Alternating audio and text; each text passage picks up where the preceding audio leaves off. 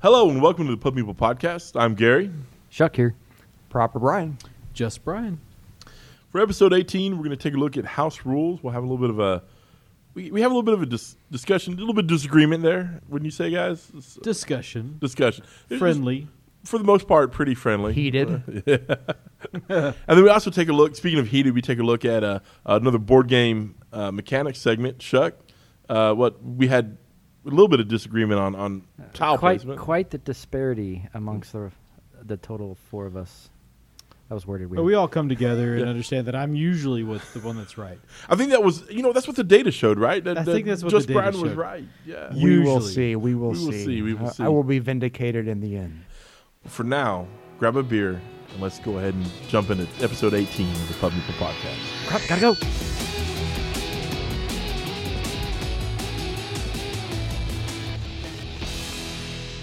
All right, guys, uh, good to be back together again. Let's, uh, as as is tradition, Here, we here. always we, we always start with uh, with our, our uh, brew talk here. Proper Brian, you you want to start us off? Sure. I, I don't. I hate to start us off on kind of a down note, but I'm not real impressed with what I'm drinking right now. I'm hoping I'm going to stick with it and see um, how it ends up. You know, some sometimes they kind of grow on you a little bit. So I'm I'm drinking. Uh, I guess this is the Deschutes uh, Black Butte Porter, and I got this because it it had uh, kind of the magical terms of coffee and chocolate in the in the description, and those always sound good to me. But it's not quite as good as something like the uh, the Founder's Breakfast Stout that, that I really enjoy. This one's not quite there, but hopefully I'll maybe I'll give an update in a little bit and let you guys know if it's kind of growing on me a bit. I have a um, an Odell Brewing Company, uh, 90 shilling. It's it's an ale. It's it's a nice. I haven't had it in a couple years, and again, kind of like the uh, uh, the the the beer Proper Brian has. I was a little nervous getting it because I was I remember liking it in the past, but you know your your taste change, right? So I was like, am I gonna like it? It's good. I mean, I wouldn't say like I- I'm gonna go out of my way to get it, but uh, it's it's a nice change up. It's a nice. It's kind of just middle of the road beer. Good beer. I'm drinking the uh, Hopadillo. It's uh, from Karbach Brewing Company. It's another Texas beer. And uh, Shuck and I have been getting to IPAs a lot lately. He even texted earlier that he was doing a Dogfish Head 90 minute IPA. I was like, oh, sweet, I need, I need an IPA for tonight. And so Hopadillo. It's the same brewery, Gary, that, that you texted us where it had like the, the Willy Wonka Yeah. chocolate I saw version of it. I actually thought about getting Hopadillo, but Karbach. the store I was at didn't have it in the freezer, and I was I was I was getting beer on my way here Yeah. instead of planning earlier. So I've had yeah. two of Karbach's beers so far. They've both been really good. Well, guys, what have we been playing? Uh, just Brian, you had some cool games you've been playing with your kids, right? Yeah, well, we, we do our 10 by 10 challenge this year, uh, which is easy to do when the games are short.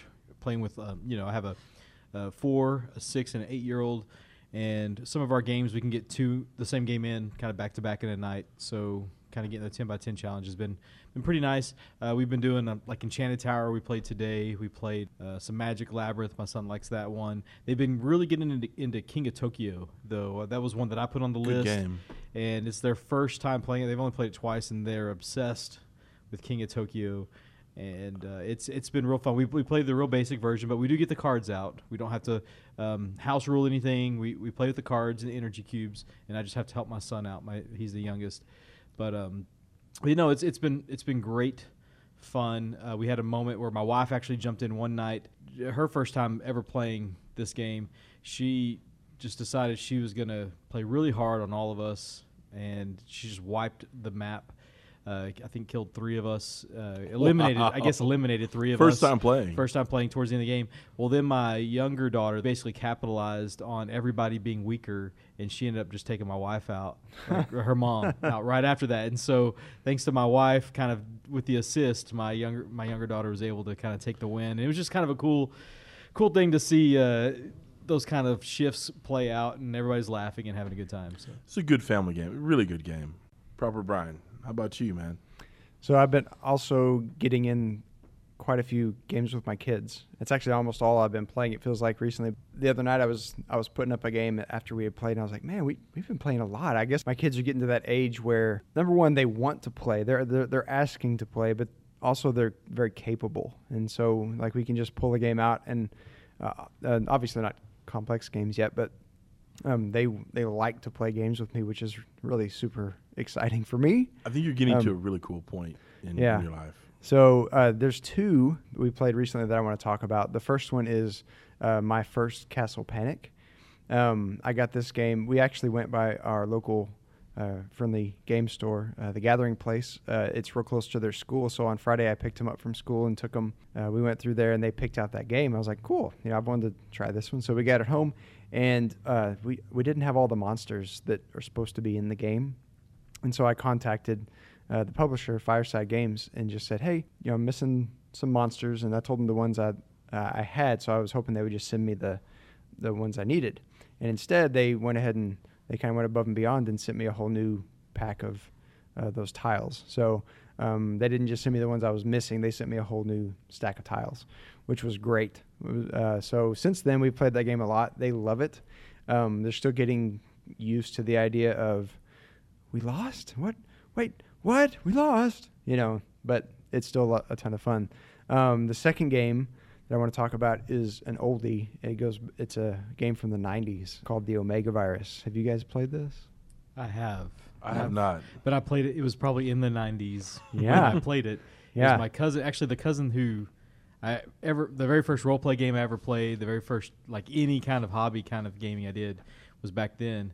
And Omega Virus played it maybe twice, and I still have very vivid me- memory of it. It's an electronic game, right? Yeah, and amazingly, so this is my copy from the '90s that I had. Really? Yeah.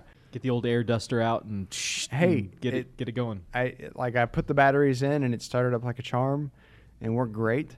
And they so it number one it's a time based game so the it, the game can't drag on. And the way the rules are written it's really kind of competitive cooperative, but we played it completely cooperative. And they had an absolute blast with it. Like they it was super fun. Um, if you've never seen the Omega Virus, just go look up pictures of it. it's it, I, it was one of those games that I loved it when I was young because it was kind of one of those Grail experiences. I was like, oh, I have to have that. I want to play that game, and it still kind of lives up to that. I mean, it's still it's random, and but it's still it's still really fun. I do want to have with you guys a kind of a, a retro gaming night where we get some of these older I'm games down. out. Well, I'm going to kind of continue the trend. I I had been playing a ton of games, uh, and then this past month just been been really busy. Uh, I've had some side work, which has been great, but also means that evenings are a little more tied up. And so I've been, but on the weekends I've been playing uh, more with my kids. I know I mentioned it last time. Been doing some role playing games with the kids, and continue to do a Pathfinder, um, just kind of create our own little campaign or story with uh, with my oldest and my youngest, which is weird. My my 14 year old and my nine year old, and I've had some really great experiences. In fact, my 14 year old's always asked me to play, and I feel bad because I can't play as often as she wants to, and it's the first time in a long time. Like she's actually like been like coming after me, like, "Hey, we, we need to play this game." Um, we've had I mean, we've had some really great experiences. Um, like one recently, I put them in a situation where like they'll, surprise me. Like I thought, okay, they're just gonna they're gonna fight this group of thugs, you know, and it's gonna go as normal. And there's a, a boss hiding on the other side of the door, and That's so pretty standard. That's pretty standard RPG, right? yeah, yeah. I, well, I thought, you know, I'm, I'm a pretty novice GM too, and so I thought, okay, it's to go. And this just illustrated to me like how in those games, like the players, especially kids, can like throw you for a loop. So they're talking, and my youngest daughter is like trying to negotiate with this guy, and I thought I made it pretty clear, like this guy's just a bad guy. He's, you know, pretty two dimensional. and so, you know, I say like he attacks you guys, and you know, uh, my oldest daughter runs in with her warrior guy and, and nearly one hit kills him. And my youngest daughter gets so mad. She's like, I was trying to negotiate with him, excuse me. Runs over, like heals the guy. And like, so it starts an argument between the two of them, which ends the first time we've had this. I thought it would happen earlier with my youngest with some, a few tears, but I understood where she was coming from. And she, what she said is she looked at her older sister with very pained. She said, I thought this was a role playing game where we had fun and got to come up with our own things and, and you know, and I said, you know, I had to, you know, I had a little moment with him, you know, okay, yeah, it's, it's fine. And my oldest daughter ended up feeling really bad. She just said, I was frustrated at what you did. What you did made no sense to me. My youngest daughter was like, well, it doesn't have to make sense to you. It makes sense to me. And that's how I want to play it. And so we found a way where, you know, we could kind of, everyone could be happy it was a really neat moment, but also like totally threw me for a loop because I thought this is, you can go straight forward, linear. You run in the room, there's some bad guys, you fight them, and you continue on. And so like complete like I had to just on the fly like figure some other stuff out, and uh, I ended up um, finding a way for the leader of the thugs to to live because you know they're gonna he's gonna reform his ways, and they gave him a second chance, and he was so thankful. He gave him some information, and so you know for me like I'm all, I'm new to a lot of this stuff, but so I'm discovering that for the kids who really want to get into it, like that's there's some really creative out like there's the opportunity to be really creative and kind of express yourself and for them to feel like they're they have some agency there, right? They're not just dad's not just leading you on a story, you're creating it with dad, and so I think that was a, a kind of a key moment for them because there was frustration, but afterwards it was like, especially in my nine year old's eyes, it was like she was like, okay, I, I I get this now. Like I'm just as it's not just dad telling me like we're creating this together. I mean, yeah, dad sets up the the, the pieces, but I can go around them however I want, and so it was kind of a neat moment. Yeah, I think role play games in general. I mean, as as hobbyists, we we sometimes kind of stick to what we're used to or what we're, Yeah. what we what's easiest most time for us, right? Getting out a board game and getting to play for 30 minutes, you know, Yeah. 45 minutes with our kids is kind of where I am. But I every time I think about getting into role play games, uh, just the, the amount of freedom that you have in that, the amount Yeah. of flexibility you have. I mean, they're so so much fun, and I can't wait till my kids are old enough to role play. Well, I, I think I want to say if you if you have kids that you might be interested in it. I, I'm I'm rookie novice GM, but the, the thing I would say is I'm learning is that it's okay. Like they don't know if I get the rules wrong as long as we have a fun time. When everyone's when the day's done, I can go back and check the rule book and go, okay, next time I'm going to play a little differently. And with my 14 year old, I can explain the rules. My nine year old, she'll have forgotten by next time, anyways. So it won't matter if we play something a little differently. So you know, I don't have to. At first, I was like so trying to stick to certain things, and after a while, I got to feeling like, okay, look, as long as at the end of the day we all have fun, who cares if Dad got that check for that, you know, leap across the chasm? In fact, it's probably better if I made it too low because it, you f- you feel like if one of the characters feels like a ninja, that's awesome, you know. And so like we've actually created new characters because before we were using pre-generated characters that came in the box, the Pathfinder beginner box, which I can't recommend enough. Um, it just basically comes with everything you need. Uh, we started car- creating um, our own characters for another RPG, Starfinder, which is kind of like basically Pathfinder in space. And I'm sure I'll talk about that more in another episode. But um, yeah, it's it's been just a blast.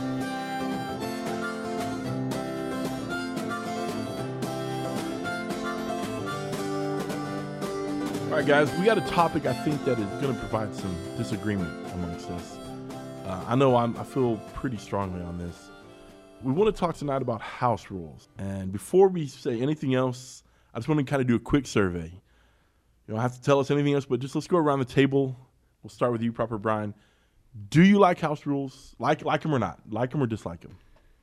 So I have to give you like this binary answer: like them or dislike them. Ugh. That's that. that, um, okay, so what?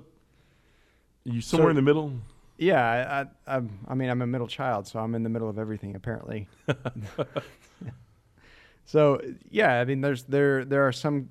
Okay, no, I don't like house rules. Fine. Okay, fine. You're gonna make me say it. I don't. I don't like house rules, but um, I like to uh, explore a game uh, as the the designer kind of intended it. But I'm not a, opposed to house rules either. We can come back to that in a little bit. All right, just Brian.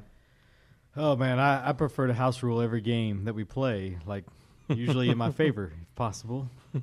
No, uh, no, I don't. I, I agree with proper Brian. I I don't like house rules, but I think I heard what he was saying when he said I don't like them.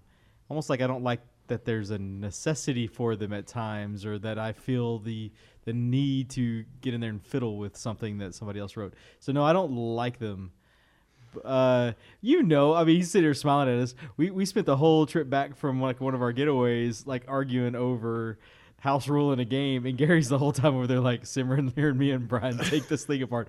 We should play this game this way, and Gary's like, We'll talk about that game in a little bit. Okay, yeah. we'll talk about it in a little bit. Yeah. but what about you, Gary? What do you think you, about you house rules? surprised me because I thought you were a little bit more pro house rule. I, I'm I'm okay, Well, we can delve into that. but a you minute. asked me if I like it. I Okay, don't like you that don't it's like like. I don't like doing the house rule. Okay, if you don't it's, like if it's a like or don't like question. Okay. but, but ha- do I house rule? That's a different question. Yeah, okay, you know? that is a different question. we'll get to that in a minute. I, I I'm going to fall on the same side as you guys. Then. Yeah, what about you? I don't.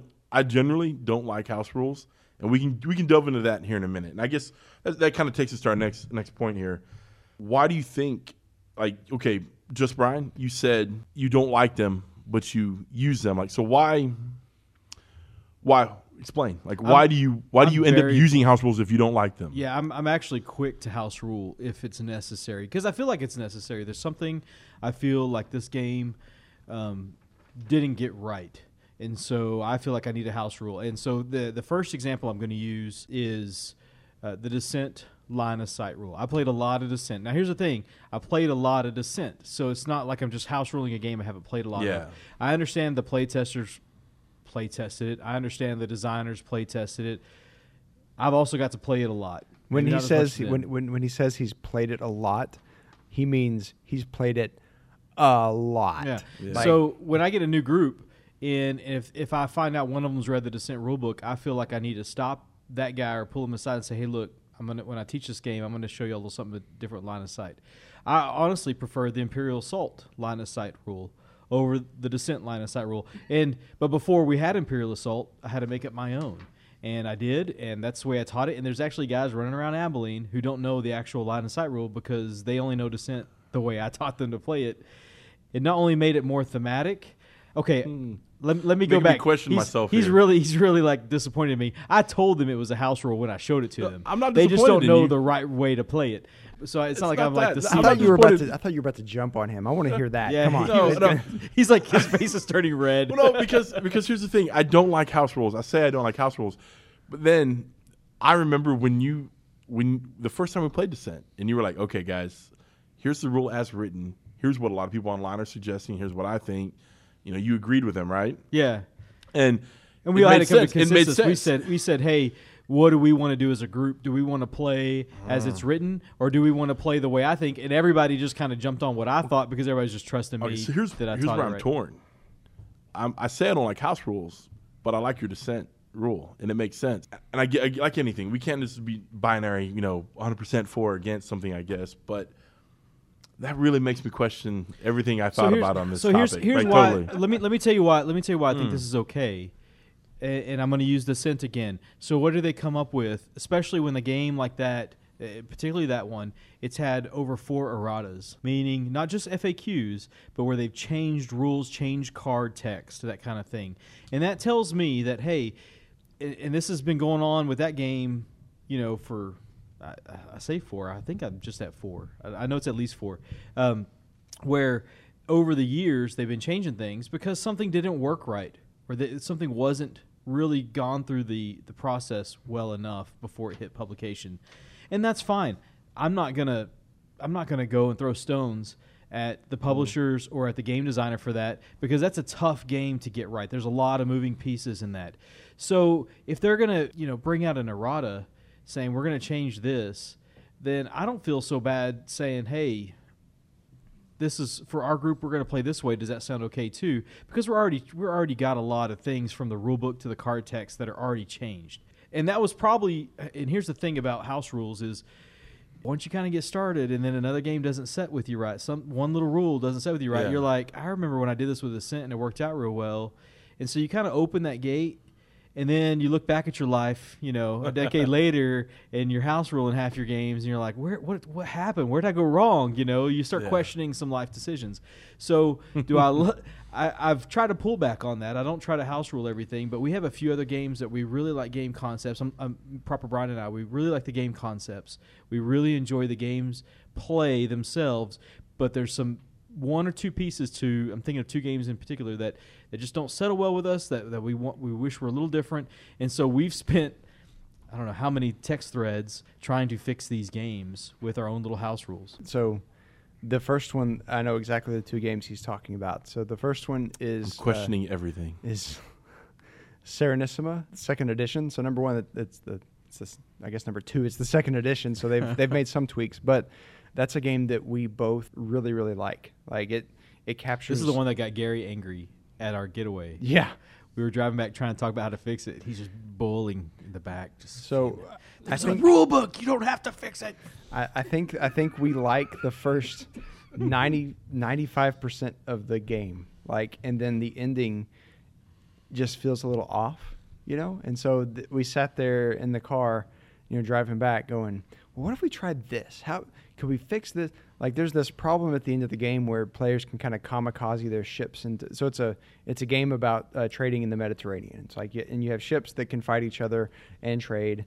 And but at the end, it seems very advantageous just to take your ships and just basically run them into the different ports to to try to take points away from people or take you know to take their points. So it feels like it kind of removes uh, some of the feel the rest of the game has of this. Uh, I've got these ships and they're kind of precious to me, and I'm I'm trying to balance uh, the number of sailors in them and the number of goods in them, and like all those choices you're making throughout the game. And then at the end, you're like, ah, just take it and run it on into that Just, port right just there. Just because it's round eight. Right, just because it's round eight Or it's- whatever, you It's know. it's time to kamikaze the ships. To um, I'm a big proponent of the narrative in a game and kind of the story that the game tells. That I enjoy that. It's, game doesn't have to have that, but I like it. And so when a game has this hard, fast, you know, round limit or something on it like that, that all of a sudden in the eighth round everyone plays completely opposite of like who they would how they would play if they were in that you know that world. Uh, it bothers me a little bit, and so it makes me want to redesign the game. That bothers me less than it does you. Like Gary, I, I was kind of in the middle of that conversation. I felt like the kid between two divorced parents or something because Gary's like, Gary's on one side saying that's not the game that the designer intended. The, the game that Brian wants is not the game the designer intended.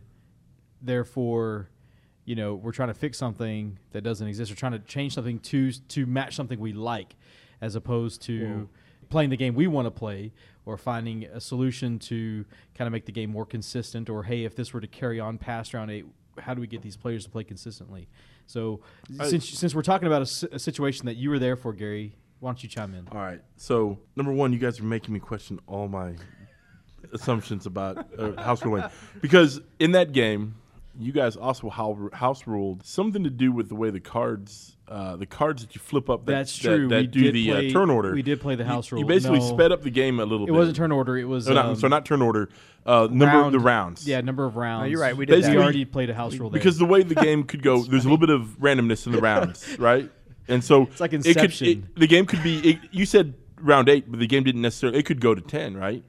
As rules as there written. are some cards so so basically there's four cards that could come up at the end of each round and each card handles the end of the round differently some of them score some of them bump the round up one some of them bump the round up twice Well, that's what it some of them don't bump the round up at all and what proper brian and i figured out just by playing it with different people is and, and we wrote this on our online review as well. So I mean, this has been kind of something we've established a long time ago that the game overstays its welcome just just barely. Like it's so much fun to play. We just wish it wasn't as long as it was. And so the only Well- house rule that we incorporated was don't ever pause the round track if that card comes up that doesn't follow all the rules as normal, but if the card comes up that doesn't advance the round timer, advance it one anyway.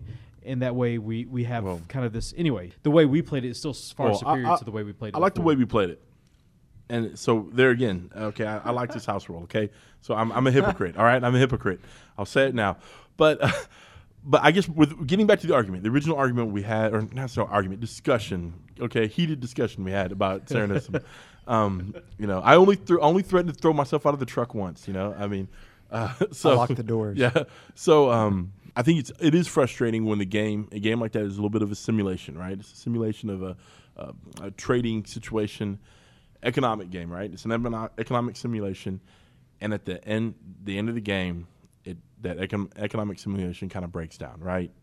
I, I get it; it's kind of frustrating, but I just don't know how to fix that. And I also, I guess my issue with with some house rules, I feel like some overstep their bounds. I feel like before I do a house rule, I want to have played the game as written, as the designer wants it to be, multiple times, plenty of times. And I know with that game, you guys have all played that quite a bit. I guess I'm just very cautious about it because rules I've thought were kind of stupid. Sometimes I'll come back later and think, you know, I, I see why they did that. Maybe it's not the best way to do it, but I understand why. It, it does that. achieve something, right? I get that. So I guess it's but I'm also I was also the kid that didn't always want to take my Legos apart when I was a kid. You know, like I had a cool fighter jet, and I was like, how bad do I? I mean, like don't me wrong, I had a huge bin of Legos I would create, but maybe I'm a little too much on the side of leave it as is. And I guess that's, my that's my my issue, if you will say, with with house rules. But yet, you guys talking makes me realize there's, and I I racked my brain trying to find situations where I thought I used them, and now here you guys talk about. So I don't use them much myself, but I don't have as big a problem when people other people use them and teach me a game. So let me talk real quick about another game that has. Well, uh, bef- I want to say um, Eclipse has the same. Is that what you were going to say? Yeah, I was going to talk about Eclipse. Okay, okay. I thought you were going to go into the next game that we were discussing about the house rule. No, Um, Eclipse. Eclipse does the same thing, it has the same. almost so- exactly. So and so one of the things I need I need to say I guess is that after talking to Gary about this, I've realized that I just need to be okay with the game just being flat a game, and that's okay. That it has some of those mechanical edges to it that feel that way. I think know? though that what what what you're after is is a lot of times what I'm after, and that's that the we're looking at what is kind of the heart of this game, the spirit of this game, and we want the finale to not kind of take apart everything that we feel like was the heart of this game or the spirit of it. And so when we house rule, we house rule in that spirit. So so for example, before you go on to Eclipse, take it back to Serenissima. The ships were so important in mid game. How do we make the ships important in game? Right, and that's what we So that's what we were assign some point values or in-game point values for keeping ships around. It's not like they're rule breaking. What it's trying to get you to do is just encourage you to play. You can still kamikaze your ships. It never stops you from doing it. But what it does do is keep you keep the min maxers to play more in the spirit, so everybody else can kind of keep going too. But yeah, let's go back to Eclipse. So the thing with Eclipse, and it always felt this way to me because there's a definite number of uh, rounds in that game, and you've worked really hard the whole game to like balance your economy and Yeah. to uh, and to and to build your your your fleet and create these borders to keep people out of your area. And and then all of a sudden at the end everyone just jumps and makes these massive moves because uh, attacking people is worth points. And because I mean, there's definitely some in-game, uh, like uh, narrative reasons why you might do that, but a lot of times it's it's just because it's the end of the game and we all want points, you know. ships are worth nothing at the end of the game. Right, and so you can Mhm. sacrifice all of your fleet, you know, at the end, hoping to get those last few points. Which I feel like that I need to be okay with, and I am. I, I like. I, I love Eclipse, and I will play that game anytime. And it's a game. It's got those mechanical edges to it that might not feel exactly right to me, but that's that that can be okay. So there's that. It, so it has that game end issue uh, that I that I want that I kind of have this urge to fix. I think where, where I land on is this is I think you guys enjoy the tinkering with games. You enjoy the designing of games more. I am a game player. Okay, I toss around design ideas with you guys. Like when you when you when we talk, we have conversations after game nights or during game nights. You guys will toss around design ideas. I love doing that. I think it's great. But I don't think I'm ever going to be more than just like a, a sounding board. Okay, I'm I'm a game player. So when I read discussions on a game I love, and they say I bought the game, I'll play with the game how I please. You know, I mean, if it makes me happy to change the X, Y, or Z, that's fine. You don't have to. But so I want to make this important distinction, just because I kind of come down more on the side of, of being very very hesitant to house rule. I don't want to think anyone to think that I'm saying you shouldn't do it. I'm saying for me, I don't really do it, but I'm sh- I know there's there's instances I'm thinking of more of them where where I have. I know one in particular. Let me let me let me. Yeah, uh, remind me of my the yeah. sins of my past. Let me let me talk to you about house rules. There was a I remember a conversation we had where you and your kids played Mice and Mystics. Okay, and yes. it's okay at the end of a level if you kind of ease back because it's cooperative, and you don't want to replay a level again. But what you want is you want your kids to have fun with their experience. Yeah, And I'm sorry, man, that's some kind of house rule. guilty as charged. That's uh, that's I, I I think that's another category we can talk about.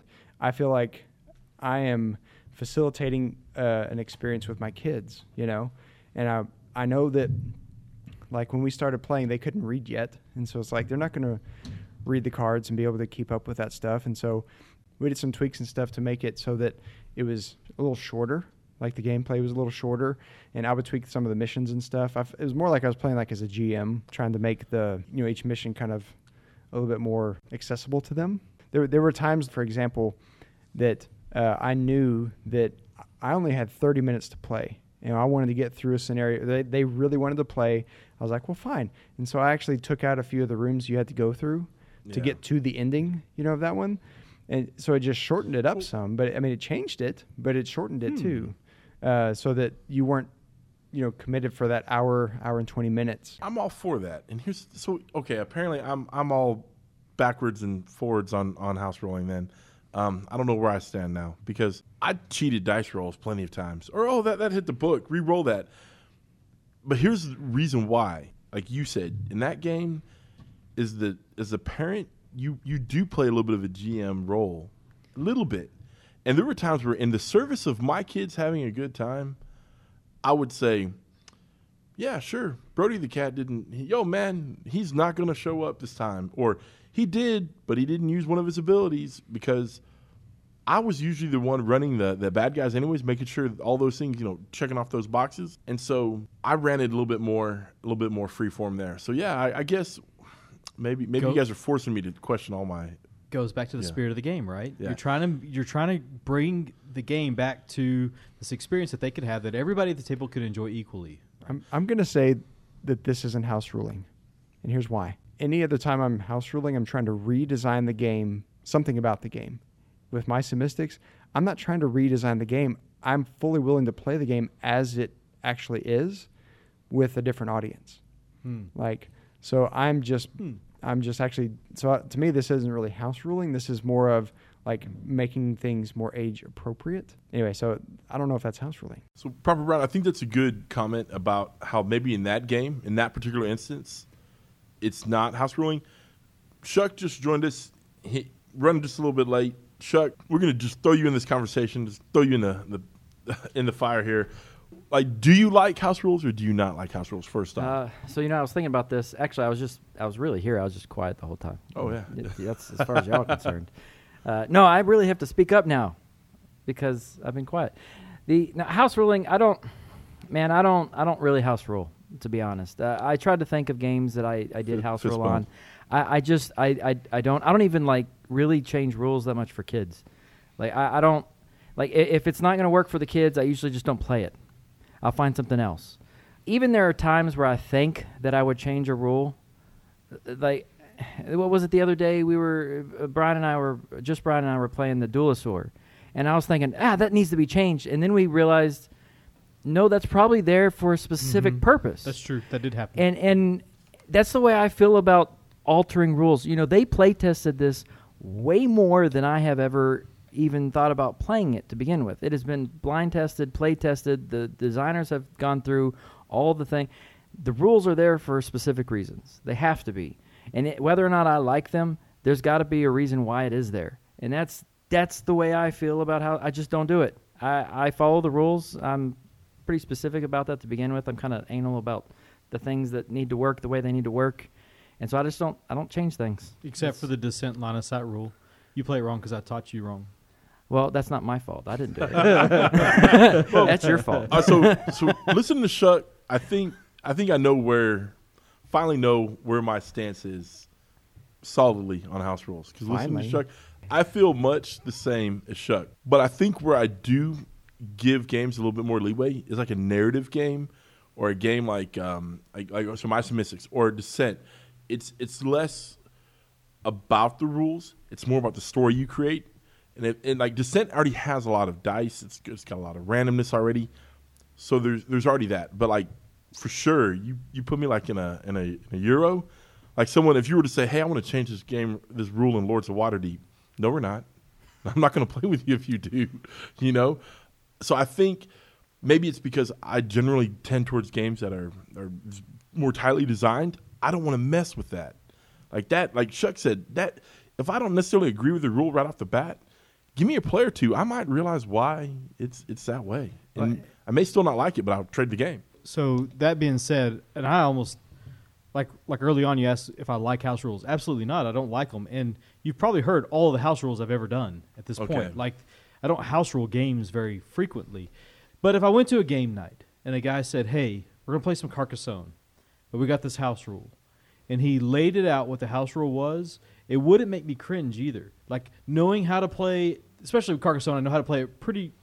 At this point, I played a ton of it, and I feel like any house rule this guy's got to give me. If farmers get an extra point whenever they're you know stacked on top of each other with a sheep on the side, whatever, I don't care. Hmm. then I'm like, okay, whatever. I'm not going to cringe. I'm going to sit there and enjoy the game as long as I knew ahead of time that that's how we kind of all agreed. The the contract is this. I'm good. I've got a house rule for Carcassonne. Oh my god. Papa Brian has tons of house rules. No, I actually it's not. No, I, what I mean is I, I know of one that Oh, you know uh, of that, one. that Okay. one of that one of my friends You- plays with. yeah, one of your friends, not Yeah. not yeah, no, seriously, cousins, like, relations. no, like you, you've you've probably heard like pretty much all the house ruling I've ever done. Uh, or wanted to do. That's the thing. Most of what we talked about is stuff I want to do and just haven't done. Yeah, But uh, the so the one with we're not staying up late at night just house ruling. No, but um, so the Carcassonne What one games is can I is, break? is basically you have one tile, and on your turn you draw another one, and then choose which one to use on your turn. So it doesn't change any of the gameplay; it just gives you a choice. Great. Uh, Does it not change Oh. any of the gameplay? Yes, I. I submit No, you're still that it you're still does. you're still drawing a tile and playing a tile. You like just have that. an extra tile. changes my decisions. I kind of like it. So I'm a um, terrible It's a new person. game, not that's Carcassonne. that's not something that I would play with.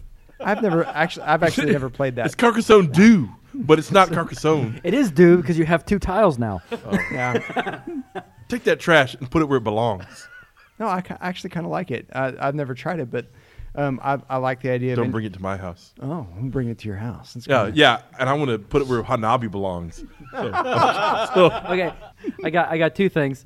Uh, so going to a game night where they house rule, I'll try it. I- I'll try it, but it will probably validate why the rule is there for me to begin with and why it shouldn't be house ruled.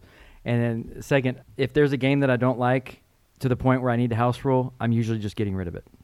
Okay, so you don't have a game that you that you like like 95 percent of, and you just really wish that five percent was different. The zany penguins. I gave it away because the, the I couldn't figure out even a way to fix what was wrong with it. I But you just gave tried. No, I, I might have thought through a couple of things, I guess. but hours and hours and hours of paper, just balls of paper, just No, in the no, corner I'm there. sure. I'm sure it was just you know just thoughts at work from time to time, not on uh, purpose, just unintentionally. I just, yeah, I'm just not gonna fix it. I'm just, I got rid of it. Hmm. Well, I feel like I know less about where we all stand on house ruling than when we began. So I've got one more situation. Oh, for yes, us. yeah, Uh-oh. please do. Okay, so uh, another game that I have house ruled, uh, and it was very successful. I feel like is, and I'll tell you why in a minute. It's uh, Animal Upon Animal. Have you guys played this? Yes. So it's a kids game, right? yeah, it's going. So here's the deal. I bring kids game to family Christmas, family Thanksgiving, uh, so that me and the kids can play. Well, guess what? The adults sitting around want to play also, and the game, as it is uh, designed for kids, isn't really that challenging for adults. Uh, the reason for that is the uh, if you roll the alligator on the dice, you can place you know by the head or the tail, and you can continue to do that to spread out this stack throughout the game. And so It's um, the same. It's the same in uh, Ani- Batman Animal upon Animal. Yeah. same thing. So what we did is we just said that roll is only valid twice, and everything else has to go up from there.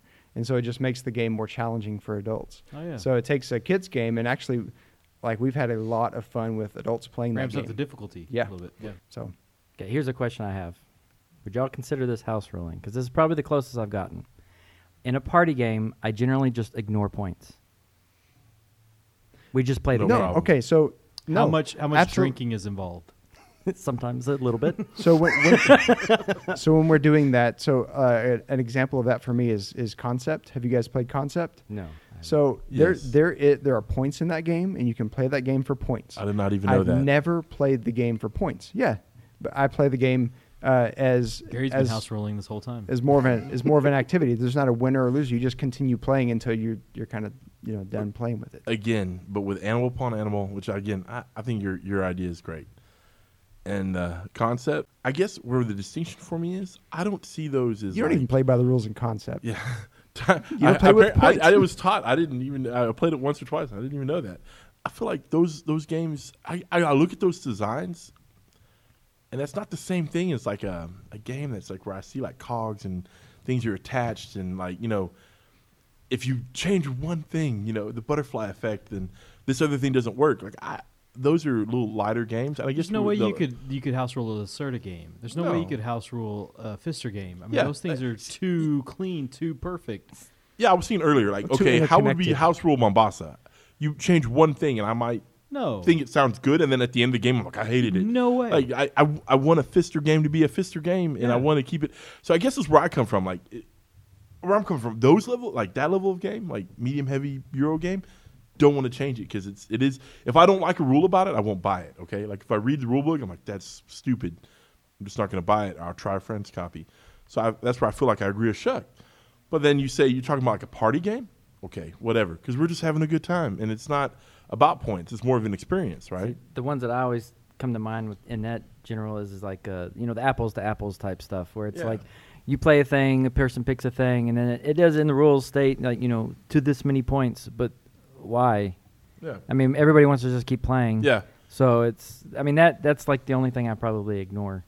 If we're having a good time 45 minutes in and we realize we could play another 15 minutes, let's just do it. So you're you're coming back to like the spirit of the game. Like those party games are meant to be played like that. They're, I mean, that- like they have points and stuff like that, but that that's really not nearly as important as the experience of playing the game with the people. So I do want to talk about one house rule that I read off of Patrick Rothfuss's blog. I think we're we're all fans of Patrick Rothfuss. We've all read his books, um, Name of the Wind. And on his blog, he was he plays games and he plays games with his kids.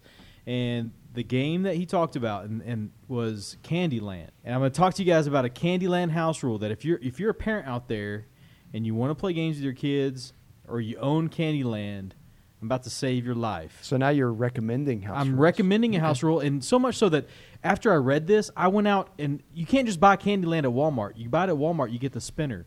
No, you got to get the one, the old one that we grew up with, with the cards to do this house rule. Okay. So I went out and, and like, I liked this idea so much that I went out and tried to find and did find a Candyland with cards. Ordered it, paid a little extra just to get it, and it has been one of the best entry level games for my three year olds I've ever played. And here's all it is. It's, it's so simple. You don't just draw a card and do whatever the card says. You do like the Carcassonne du- uh, Deuce does that that Proper Brian just taught us. You let the child or everybody at the table draw two or three cards and then pick the one that they like the best. Now, here's why this is great for these kids is because what I noticed with my kids, um, they would always pick their favorite color when they're two and three. And man, they can already they already know how to start doing game mechanics. They already start know how to move things around, and they're going. But there's one day that that clicks, and they say, you know what, blue's my favorite color, but orange really gets me further along. And that moment that they figure that out, they've outgrown Candyland. But here's what's great as a parent: Candyland now takes five minutes to play because you're moving up that board. You're not getting stuck on the licorice. You're not going backwards. You, you're not shoehorned into whatever the luck luck of the draw is. You get to make decisions in the game, and now it's a real game. Now it's not something on rails. So Candyland with cards. Patrick Rothfuss changed my life. We're still playing it. It's on our 10 by 10 Really? challenge. Uh, my son, my, my four year old son, put Candyland on our 10 by 10 challenge. And I didn't. It didn't. It wasn't like one of those moments of anxiety for me because I know we can get like five games out in in 30 minutes, and we'll only do it twice this year. So I'm recommending house rules. So let's let's do this to wrap up this conversation. We started by going around the table. Okay, do you like or dislike uh, house rules? Let's go back around the table. Has your mind been changed a little bit? Kind of state where we are now. So, proper Brian, you want to start us off? Sure. I think at the beginning I said that I was in the middle. I, I, I really don't like house rules, and I think so. It sounds like I like house rules and that I house rule a lot. But you basically heard everything that I've ever tried to house rule or uh, ever thought about house ruling. So I would never try to house rule a game with a lot of interconnected cogs that are doing things that I'm never going to see because I'm never going to play it enough. But I do like doing things like I did to Animal Upon Animal and make the game appeal to a broader audience. So, no, I, I don't want to house rule very many games. Just Brian? I hate house rules. I don't think you should ever house rule a game, and I take back everything I said. in This podcast. We finally brought you to the light. no. No, I, I've not changed my mind a bit. Um, I'm happy with what I've house ruled, but I don't look to house rule. And if somebody, honestly, if somebody came up to me and said we played this game different than the book, I would actually be apprehensive because it's somebody else doing it, not me. So maybe I'm just a control freak. Some- Maybe something like Oh. that. Yes. Well, yeah, Sean knows me pretty Chuck's your well. is, that, cousin, is that what it is? yes, that's exactly. Yeah. what it All Well, I'm glad this is a good counseling session for me, guys. Thanks for the time. I'll uh, I'm gonna go home and cry a little bit. I still feel like, generally speaking, I don't like them, but I would agree with my statement just a few minutes ago that I guess it kind of depends on the game and, and the style of game. In a lighter you, game, I think a you actually game, nailed it. I think you nailed it when you said that. Yeah. like a family it, it's again kind of i think you guys made a comment like the spirit of the game okay and in a tightly wound you know Pfister game a rosenberg game a lacerda game i feel like i want to play that game as it is because there's so much to explore but yet i, I so just to be succinct here i, I don't really like house rules but i think especially with this con- in our conversation here, I've realized that I'm more okay with them in certain situations than I. If you would have asked me yesterday, than I thought I would. Chuck, Uh, well, I guess it's a little different for me because I didn't get to do the beginning part of this. Yeah, you missed But- the whole like. Like yeah, y'all didn't really get to. moment Y'all the- didn't get to convince we me. had an acoustic guitar. It was great, man. Uh, Where's that at? Let's get out the guitar. It got broken. Um, so I, okay, I'll I say don't. this. I'll tell you this though. I don't think we would have changed your mind just knowing. I, I'm. I don't house rule. I don't really like house rules. Uh, I will put a slight exception. I think the Candyland thing was great. Uh, I have actually used that. I forgot that that is a thing.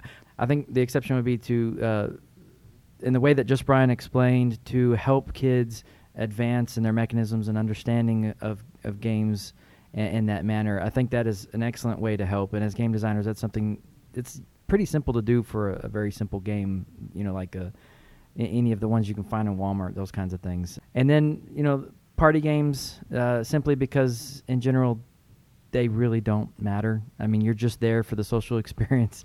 It's the, I mean, you're just there to play the game to have fun. It doesn't really matter all the little and specific. And usually the Yeah. rules are not that complicated to begin with. So I I, mean, usually have a page. They don't matter. they don't. Party I mean, we, games don't matter. we we we played some the other day. Uh, we went camping with a friend of ours. Uh, we were playing. Um, uh, uh, what do you meme? It's a it's it's basically a picture version of uh, apples to apples. But I mean, it's the same thing. It's like we didn't care about points. We're just put the picture out. Everybody picks a thing, and you're done. And you just keep playing until you get bored. I want to make a shirt. Party games don't matter. All right, all right, guys. Well, we've. Uh, I think we're agreeing a little bit too much here. I think uh, Chuck has hinted that we've got another board game mechanics segment, and Chuck has hinted that we have a lot of disparity here. Correct? Like, Oh oh, We're- we're, we're- probably gonna have some arguments. I need to go get Yeah. another beer.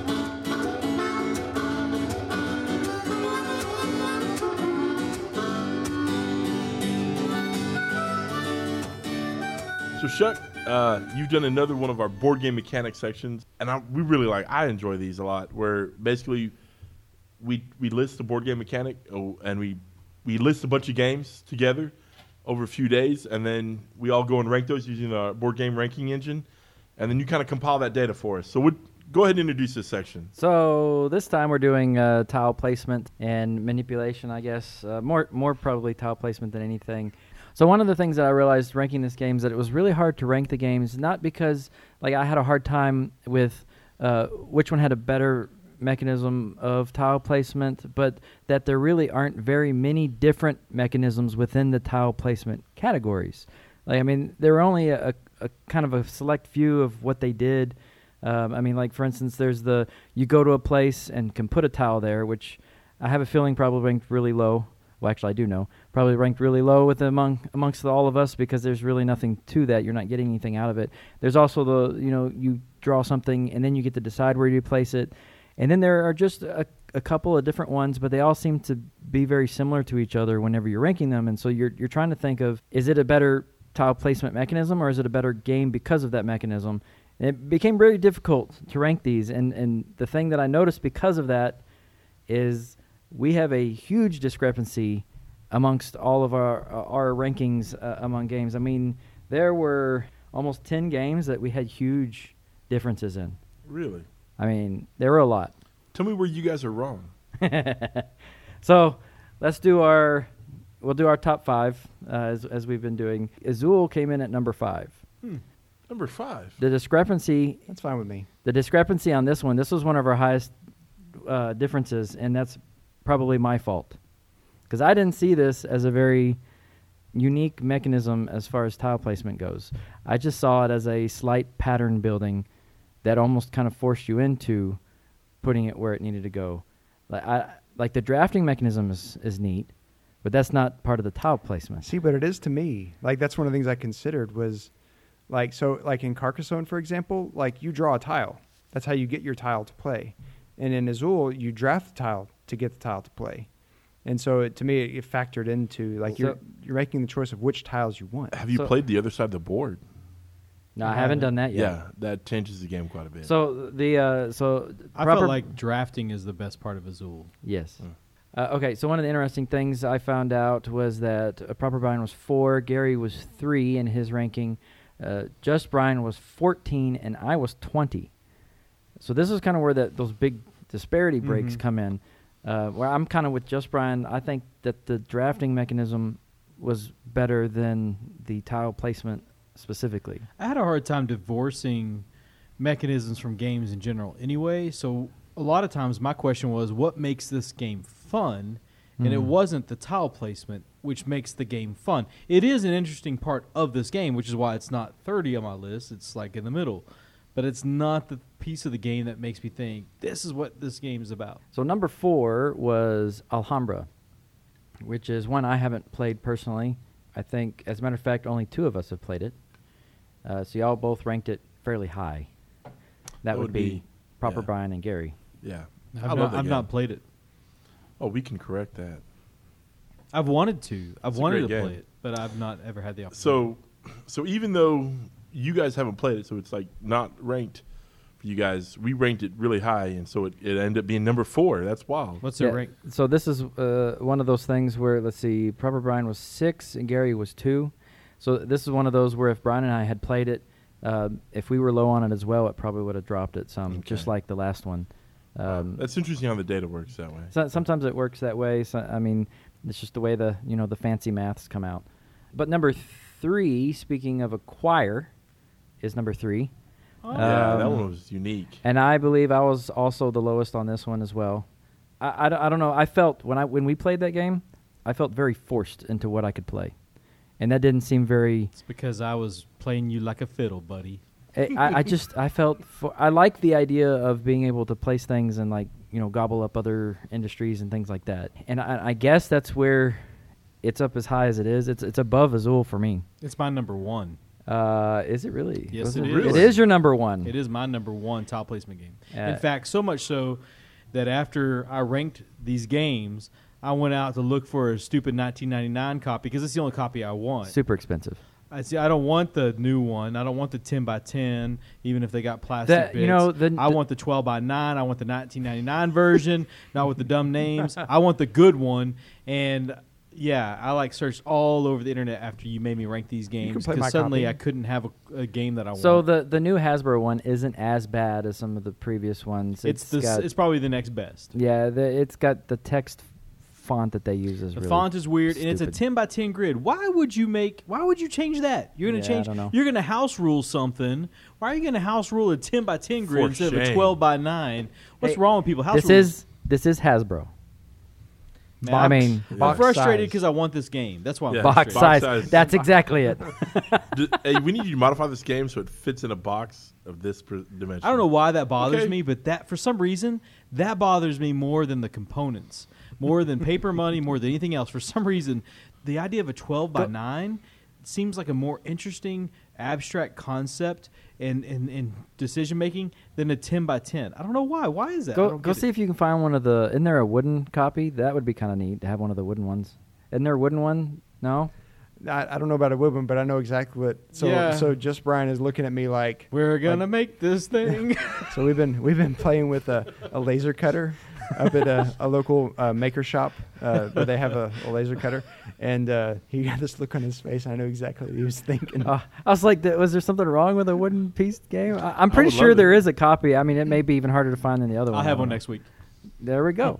okay, speaking of number, uh, it's not even speaking of, but number two is one that I expected to be number one, to be honest.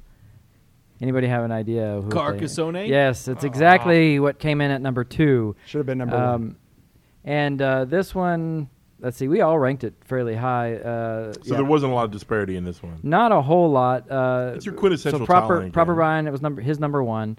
Let's see, Just Brian was number seven. It was Gary's four and my four as well. I mean, we're pretty dead even on that one, and it, it's not surprising to me at all. This is a great laying game. Uh, it has continued to be great throughout the years. yeah, it's whether or not your house to- ruled it or not, right? No, just kidding. Oh, It's an oh, entry Don't to you- a lot of Don't you hobby. dare another house rule. conversation. But yeah, I mean that Carcassonne, great game. And then number one, which was kind of surprising to me, is Suburbia. Yeah.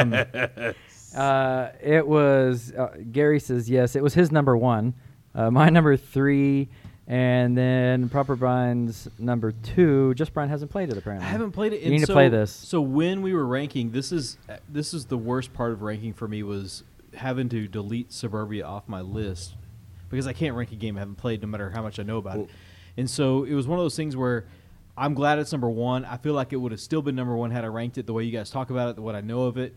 I just can't rank a game I haven't played, and uh, I I was actually this is the worst part about tile placement. Doing it as we've done it now is that I had to like admit that I haven't played Suburbia. So th- th- this is one of those categories of, of games where I had a hard time ranking, where a lot of them were very similar to me, and I started having to think of which ones were the best. It's kind of a, almost a spatial type thing where you're laying the tiles and they're very specific. Some of the other ones, uh, trying to go through here real quick, are like Colonist is kind of similar. Let's see, Among the Stars is another one that's kind of similar to that. Castles of Mad King Ludwig is also similar in that where you place things matters. And, Yeah. and those all can't like when I was ranking that just I had a really hard time with like I would I would vote one and then I'd vote something else and then another one of those would come up and I'm like well I, it's kind of like the same thing do I vote for the mechanism or do I vote for the game now and and uh, Suburbia just kept getting pushed up every time so In fact, yeah. because of that, a lot of my favorite games got very low on the list. I think Xia was like my very oh last. Xia game. was about last for almost everybody It's not a good. T- it's that's not the part of the game that's fun. Yeah. So I mean, placing those tiles, there's no decision to make. You've already made your decision before Yeah. you flip it over. That was so- the big difference to me is that the decision is made before the tile is revealed. So I felt like while I love Xia, not the tile placement of it was not going to make it rank high in this system. So the the two things that I I base my rankings on were uh, number one is the decision are the decisions around placing the tile interesting, and number two, how does the tile then interact with the board? Um, those are the two things. Those those are the two things that I considered when I was looking at the games, because like you were saying in Xia, you, there's no decision. You just draw it and play it.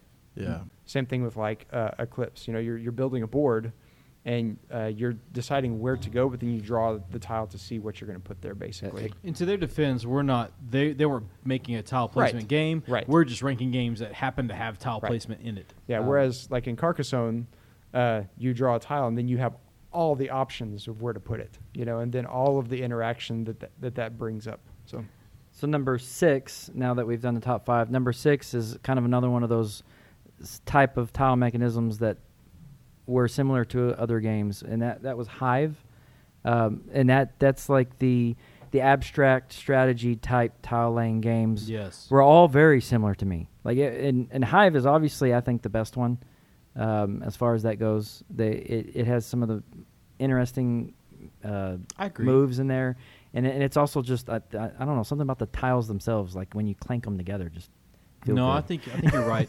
I think out of the ones we ranked, um, even like we, we had Tak on there. We had had Tak, um, Duke, Duke. um, I think I think you're right. Hive is probably the best in, in how you place tiles, how you think about where the tile goes, and how it affects everything around it for an Mhm. abstract game.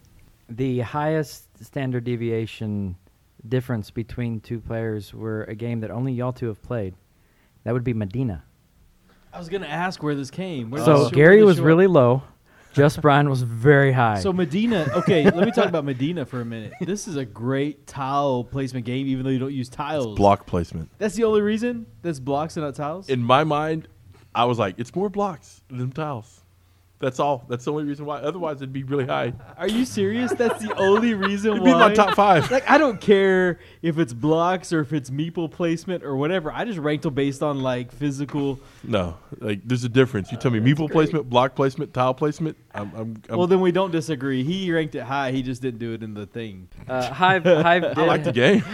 The game, the, the the placement that's really Oh, placement's the whole game. difficult and like it's str- strategic. I love Medina. But the little roof, it's not a tile; it's a block. Time out. Time out. What, what else you got, Chuck? Let's, uh, let's see. Okay, to round out the the rest of the top ten, we have uh, Patrick came in at Patchwork came in at seven. Uh, the Colonist That's came in at eight. Uh, That, talking that was no- you and me, right? Uh, probably. Uh, yeah. Well, just Brian as well. Mine, Colonist was pretty high for me. That would be proper Brian. Uh, yeah. Sorry, I never proper played Brian. the colonist. Uh, Colonist was second for me, so that that bumped it up. Let's see, Takenoko was number nine, which I think is interesting because it the tile placement affects like a third of the game, I guess, really the way that the cards are. And then the number ten was actually kind of surprising was Qwirkle. Yeah. Never played it. That, that deserves it. That's another good tile play. That- and they're they're actual tiles. They're kind of short blocks, but they're tile shaped. so another thing I like to do is look at the top games played by only one person that nobody else has played. Uh, Gary had Cacao. Is that how you say it? Cacao at Yeah, number nine. Good game. Cacao. Uh, I had Lanterns at number 11, which is not a game that I really particularly enjoy, but I like the tile placement way that it works. That you know the the it's kind of a, the idea of our space perimeter game is the direction of the tile matters instead of just where you place it. It's like the direction that you're placing it kind of gives you some set collection things. It's kind Same of thing with pretty cool. cacao. That's interesting. That, Huh, that's- yeah, it's very the reason, same reason why it was in my top ten there. Uh, the Bryans uh, did not have any that nobody else played. Sweet. They were easy. Uh, surprisingly, I had more played than the rest of y'all, which I thought that y'all would have played. Surprising. No, I'm Really? surprised. Do I play a lot of tile places? No, think it he's- just it just matches your personality. Okay.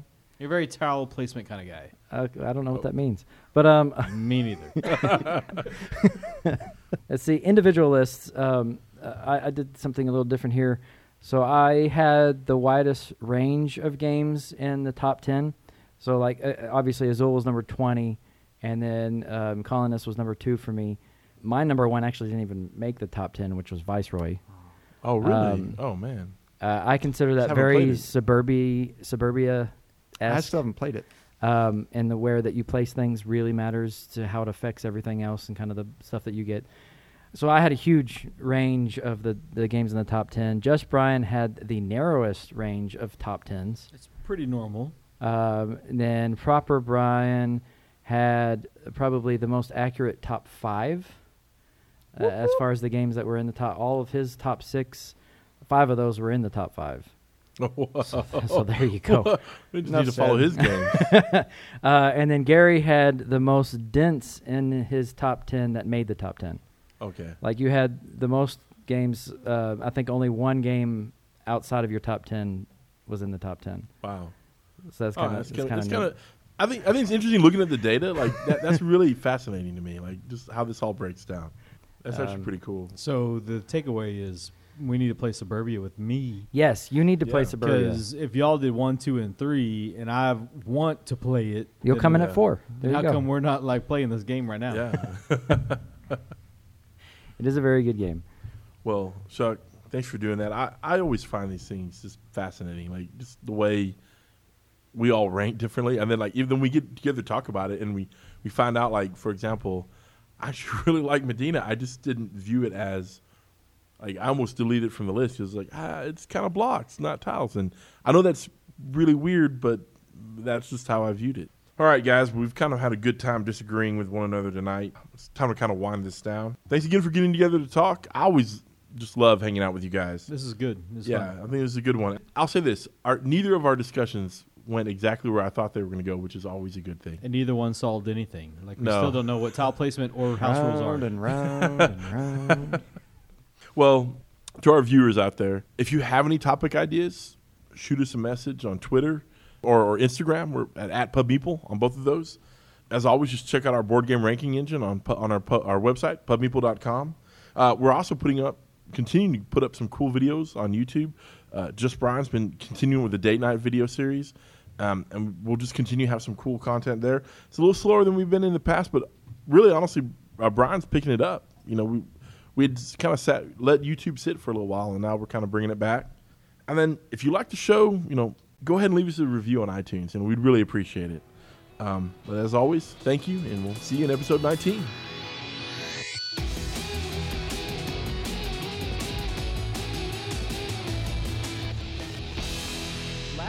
Last one was kind of hard too, um, and that was over. Um, uh, I can't even remember now. What was that? it was um, that hard. Yes, exactly. That- cut that out. You know, we never cut those things out that we say cut that out, right?